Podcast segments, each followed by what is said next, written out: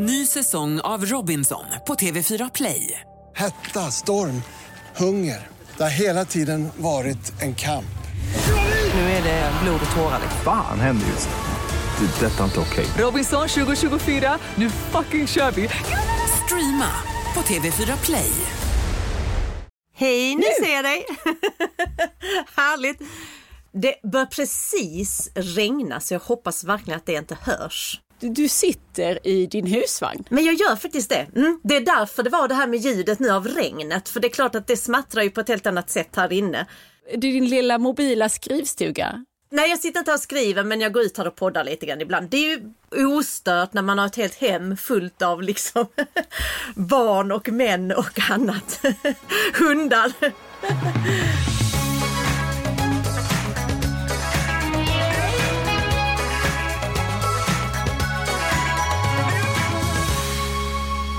Klubben för lyckliga slut. Den leds av skrivterapeuten Sam och han säger så här att vi upplever ofta att vi inte kan styra våra liv och vår historia och på så sätt är vi dömda till någon form av slump eller otur. Men om vi förändrar våra berättelser så förändrar vi också oss själva. Klubben för lyckliga slut det är också titeln på Caroline Sävstrands senaste roman. Och här får vi följa fyra kvinnor som på olika sätt ramlat in i livets återvändsgränd. Caroline är dagens gäst i detta avsnitt 102 av Pocketpodden. Med mig, Lisa Tarrot. Varmt välkommen Caroline. Stort tack. Jätteroligt. Direkt från eh, husvagnen Ja. på tomten. Bor du så eh, till i Helsingborg att du kan blicka ut över Öresund till och med? Eller hur? Nej, det, det kan jag väl inte. Då får vi bygga till en våning till på huset tror jag. Men eh, däremot kan jag ju ta en promenad med hunden. Då är jag ju nere eh, vid havet och kan se över till eh, Danmark.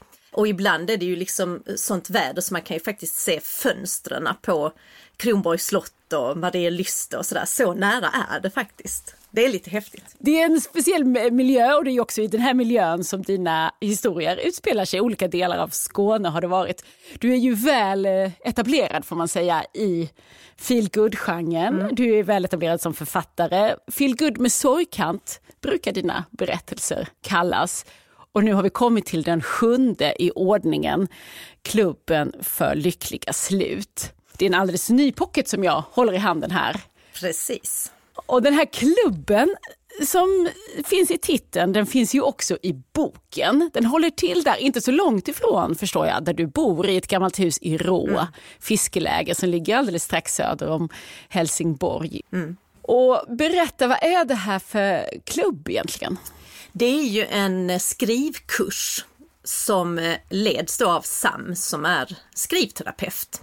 Och eh, tanken här är ju att man med liksom pennan som verktyg ska kunna skriva sig själv lite lyckligare. Och det görs ju med lite olika metoder. Ibland skriver de ju bara ett enda ord, men det ordet kan vara nog så viktigt så att säga.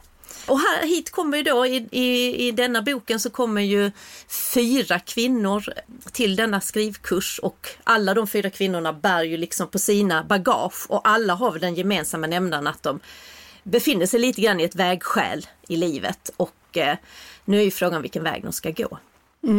Men eh, de är ju också mer eller mindre skeptiska till den här, hela den här idén om den här skrivkursen och vad den kan tänkas erbjuda och eh, hur det egentligen ska gå till. Så, så du får precis som Sam försöka förklara lite för oss här. Vad, vad är det som händer på en sån här kurs egentligen? Eh, just på den här lite speciella kursen så man skriver ju lite grann för att helt enkelt dels för att läka, eh, dels för att kanske komma ur sorg. Man skriver för att eh, stärka sig själv, för att eh, se någon form av ljus i tunneln kanske. Så att det är ganska djupa frågor och det är, mm, eh, det är ingen sån här superlättsam kurs utan den vill ju faktiskt gå in på djupet och förändra människor egentligen. Eh, och detta görs ju både via skrivandet men kanske framförallt i mötet mellan människorna som faktiskt är på den där kursen. Eh, samt har ju också till lite metoder med lite teer som har lite olika örter med olika effekter och sådär. Även han är ju lite skeptisk till det om det verkligen funkar eller inte men han tycker i alla fall det är en, en, en liten rolig knuff sådär för att komma någon vart. Ja, och mycket handlar väl om att tänker jag, öppna sig för eh, något man inte har provat innan mm. och tvinga, tvinga sig ur mm. gamla inkörda spår. Som läsare får vi ju ta del av en metod här mm. som Sam har lagt upp och du har ju eh, också gjort kapitel efter lektioner. Mm. De har åtta tillfällen de träffas. Och den metoden där som de följer i boken, är det något som du har hittat på själv eller? Jag har hittat på den själv, men jag har också bollat med en eh, kvinna som heter Ann Westermark och hon är ju skrivterapeut. Det är liksom hennes yrke. Så för att vara på den säkra sidan så bollade jag över hela Sam som karaktär och, och hans metoder för att se, kan man göra på detta vis liksom? Är detta okej? Okay? Eh, och just att vara skrivterapeut det kan man vara på väldigt många olika sätt och vis så att man hittar väl ofta sina egna metoder och eh, jag har försökt forma honom så att det ska vara realistiskt men samtidigt hans egen metod helt enkelt. Um, och eh, det var jättekul att, att vara i kontakt med den här som då är skrivterapeut på riktigt och, och hon, eh, hon kör lite mer avancerade metoder men, eh, men jätteintressant faktiskt att höra hur, hur det faktiskt kan vara läkande att, att skriva det kändes väldigt applicerbar mm. så som du beskriver mm. den i boken. Nu är ju alls inte detta någon kursbok Nej. eller handbok eller så men eftersom vi som läser också får följa ja. med på den här kursen så får man ju höra hur, hur det kan gå till och jag, den känns ju som någonting man skulle mm. kunna samlas eh, kring lite själv eller på egen hand följa de här stegen. Och, så jag, jag tänkte kan vi inte bjuda lite på ändå vad, någonting av vad det är som Sam sätter igång de här fyra kvinnorna att göra. Kan du inte berätta lite den om det? Första, eh, den första lektionen går ju egentligen bara ut på att man ska plocka fram ett ord ur det liksom undermedvetna, det första ordet man tänker på när han ger en signal. Och då gäller det att inte tänka ut ett ord innan, för det är inte de orden som han vill åt eller som han själv vill åt, utan man ska liksom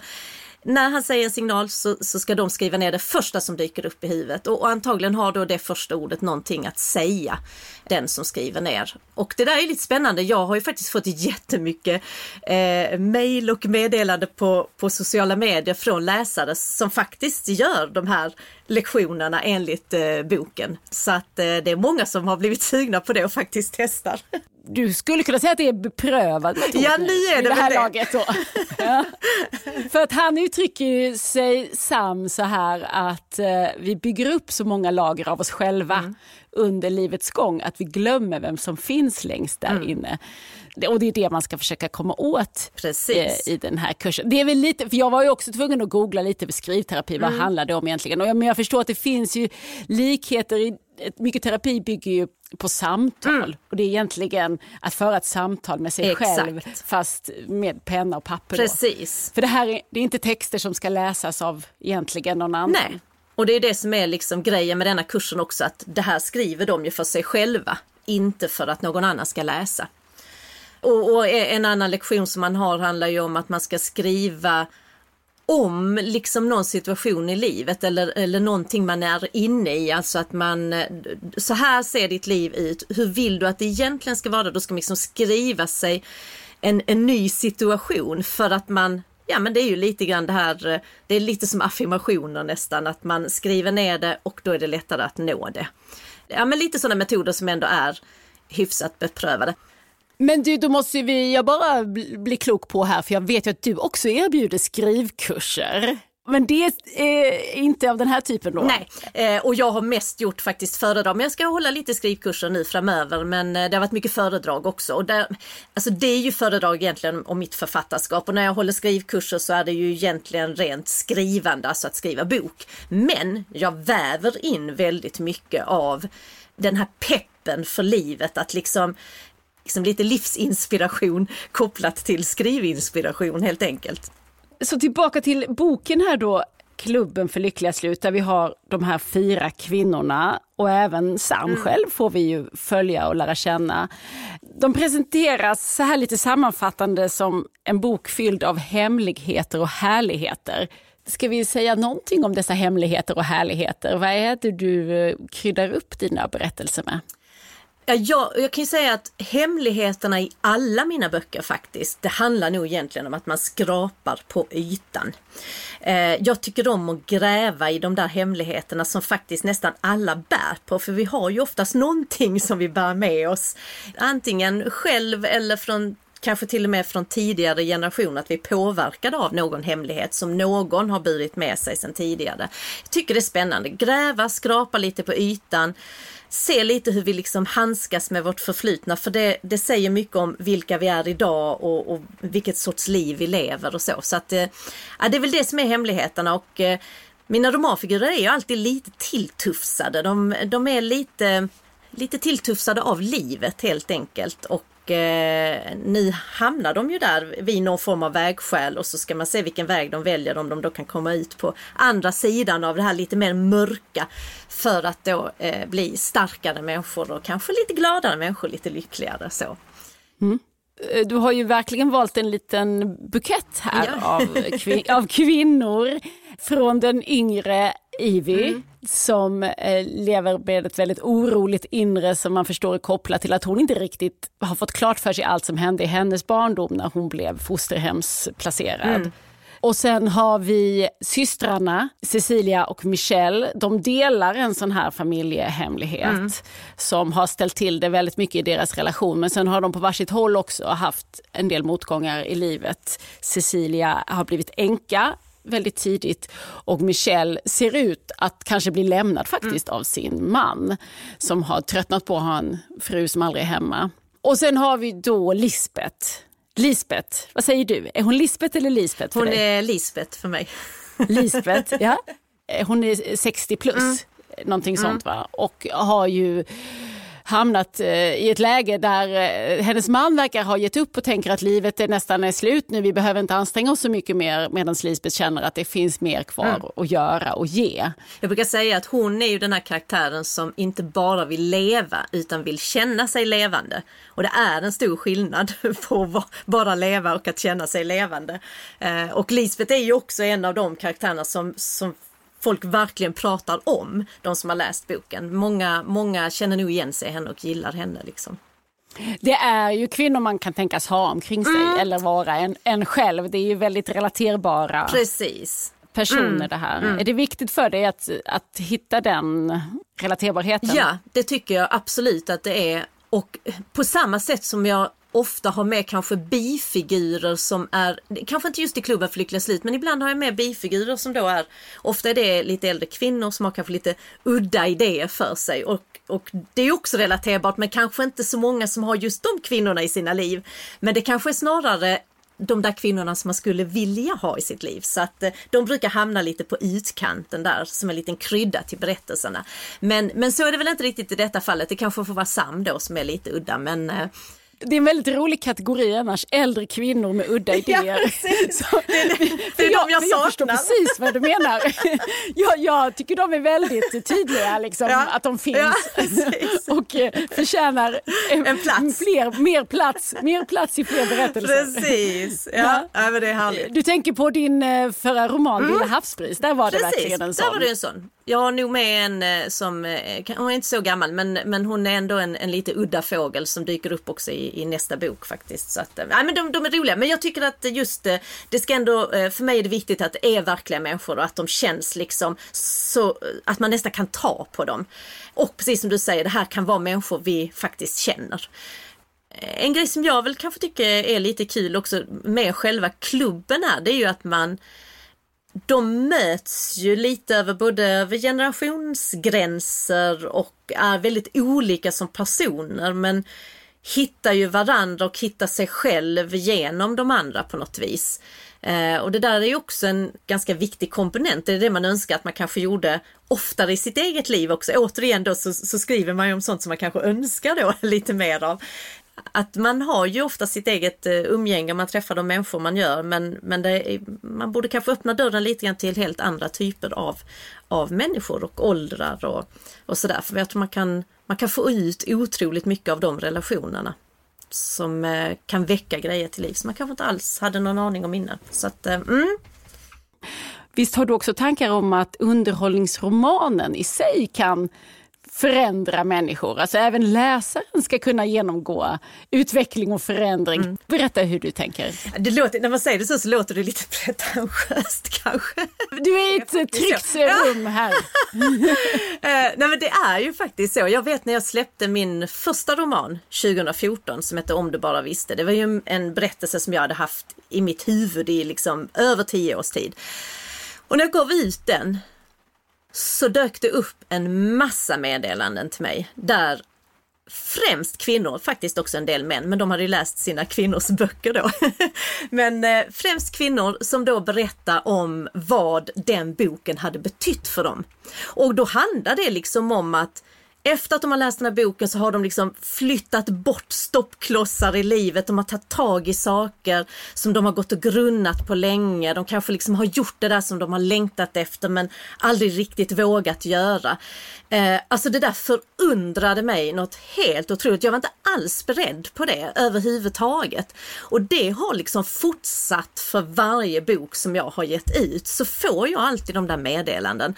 Och alla de här berättelserna. I Klubben för lyckliga slut var det bland annat en, jag upplevde henne som lite äldre kvinna och hon hade brutit kontakten med sin syster för jättemånga år sedan. Och så hade hon läst den här boken. Hon skrev till mig att Alltså den boken blev så betydelsefull för henne och hon skickade den boken till sin syster. För då har vi ju den här systerhistorien med Cecilia och Michelle då.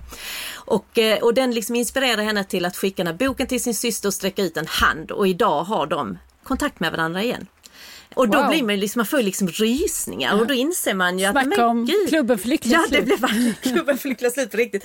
Så jag tycker det är, det, det där fascinerar mig och jag tycker att det är otroligt häftigt att, att just en underhållningsroman faktiskt kan ha den kraften. Sen läste jag en, en jätteintressant artikel som baserades på forskning om precis det ämnet och den artikeln var jätte, då, då liksom föll alla pusselbitarna på plats. Där förstod man också att det är faktiskt så att eh, romanfigurernas utveckling och liksom benägenhet att ta tag i saker, den kan få läsaren att göra detsamma i sitt liv.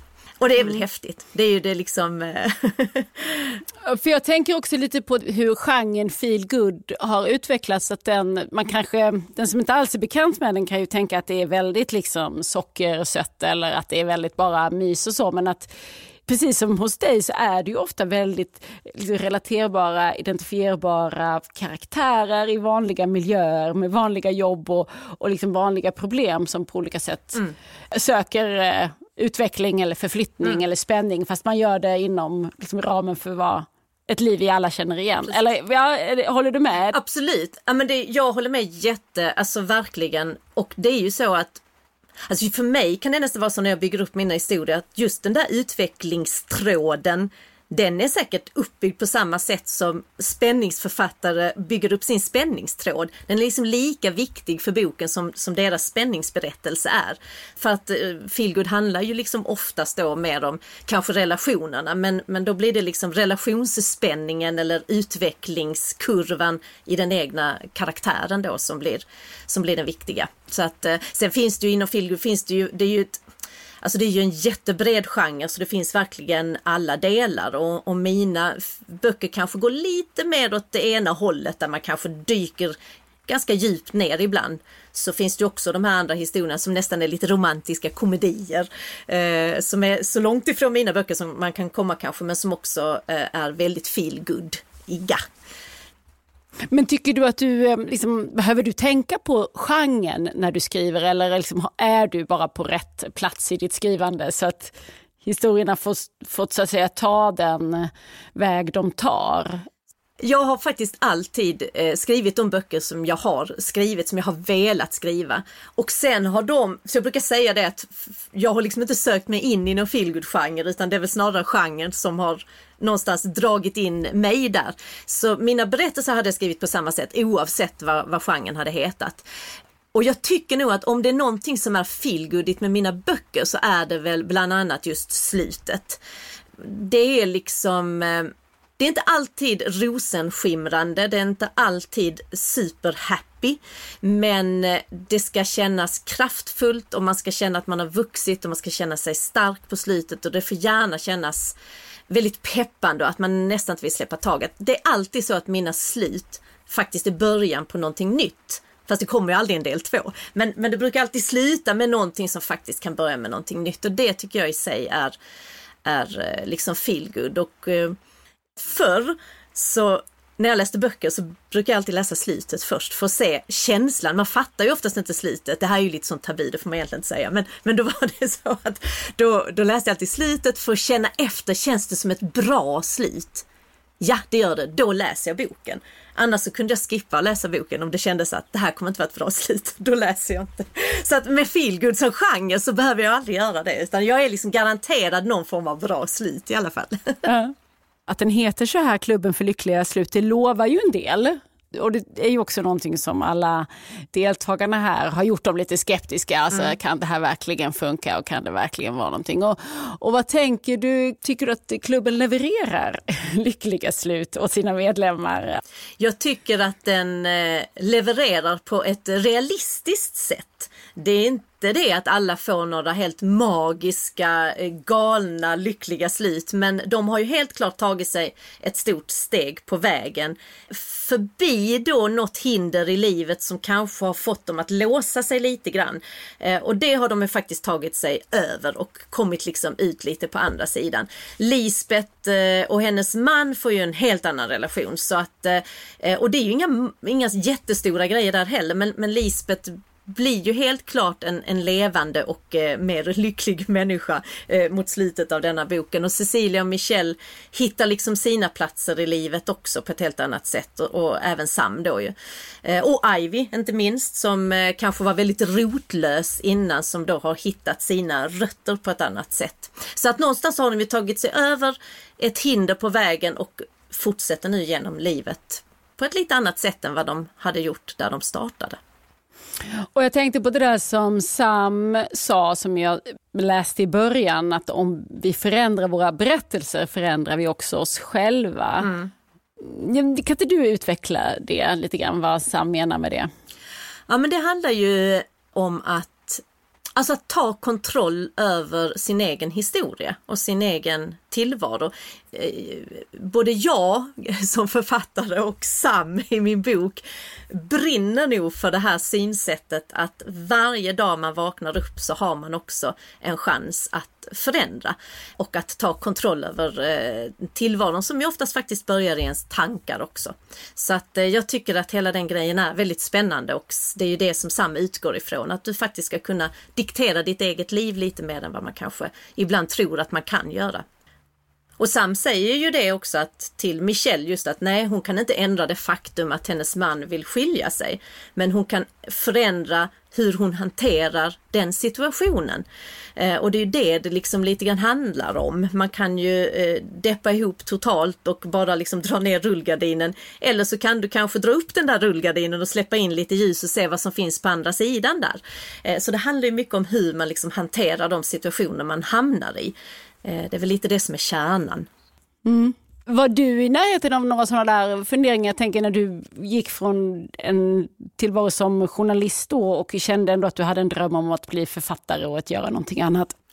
Eh, egentligen var ju den drömmen ganska dold långt inne i mitt inre. Jag hade ju som sagt var valt att jobba med journalistik och så och skriva på det viset och hade väl egentligen aldrig tänkt att, att skriva bok ens var möjligt. Och jag började ju egentligen blogga om mina dåvarande hundar och snubblade då över andra bloggar som handlade om att skriva bok och det var så min tanke liksom dök upp att kanske den där historien som jag burit på så länge faktiskt är en bok och satte mig ju eh, då och skrev.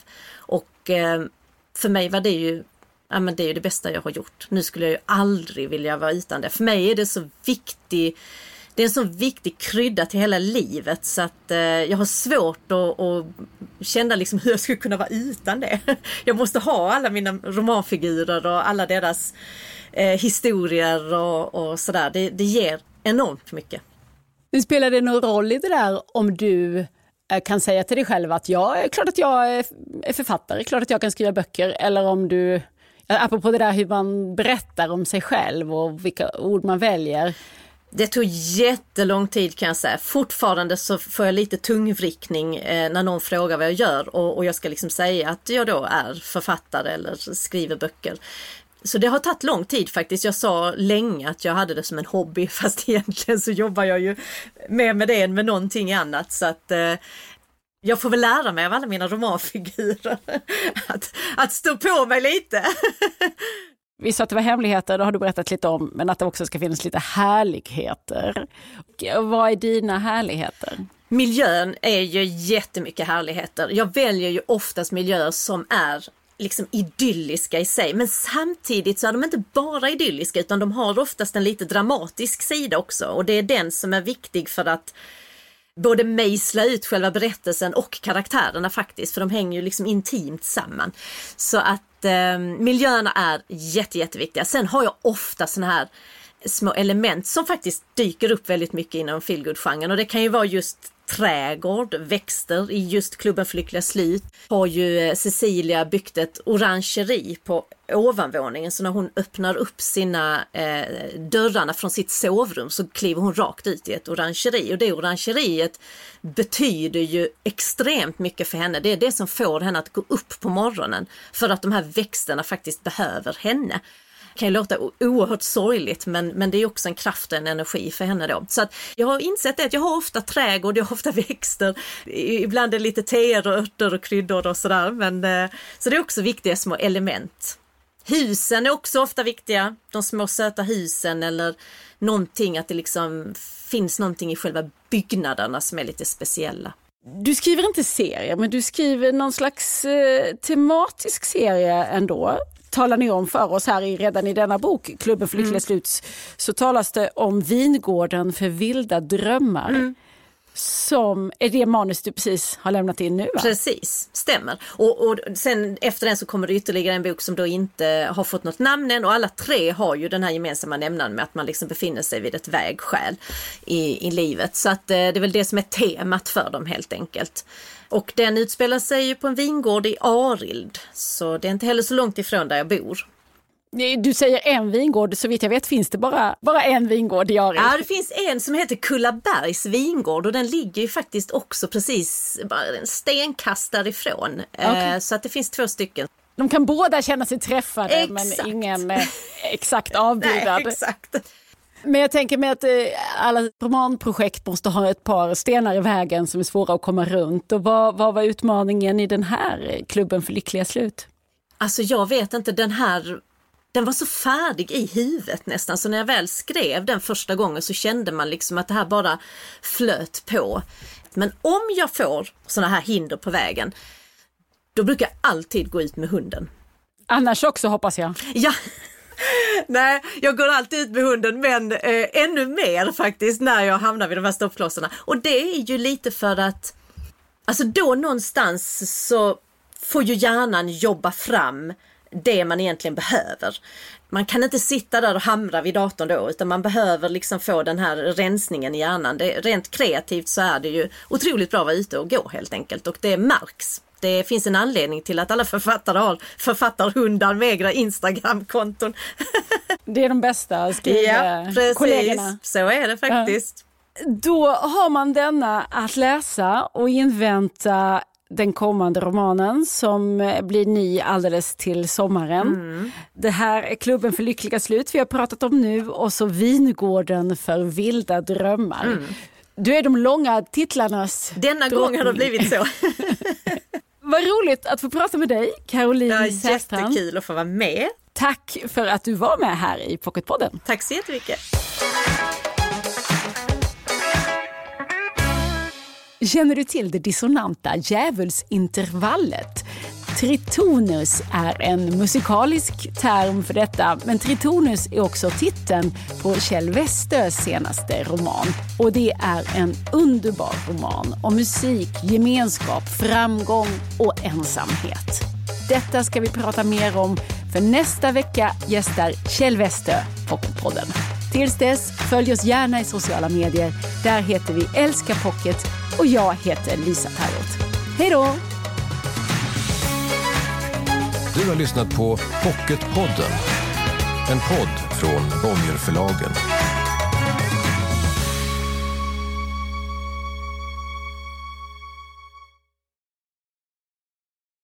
Ny säsong av Robinson på TV4 Play. Hetta, storm, hunger. Det har hela tiden varit en kamp. Nu är det blod och tårar. Fan händer just nu. Det. är Detta är inte okej. Robinson 2024, nu fucking kör vi! Streama på TV4 Play.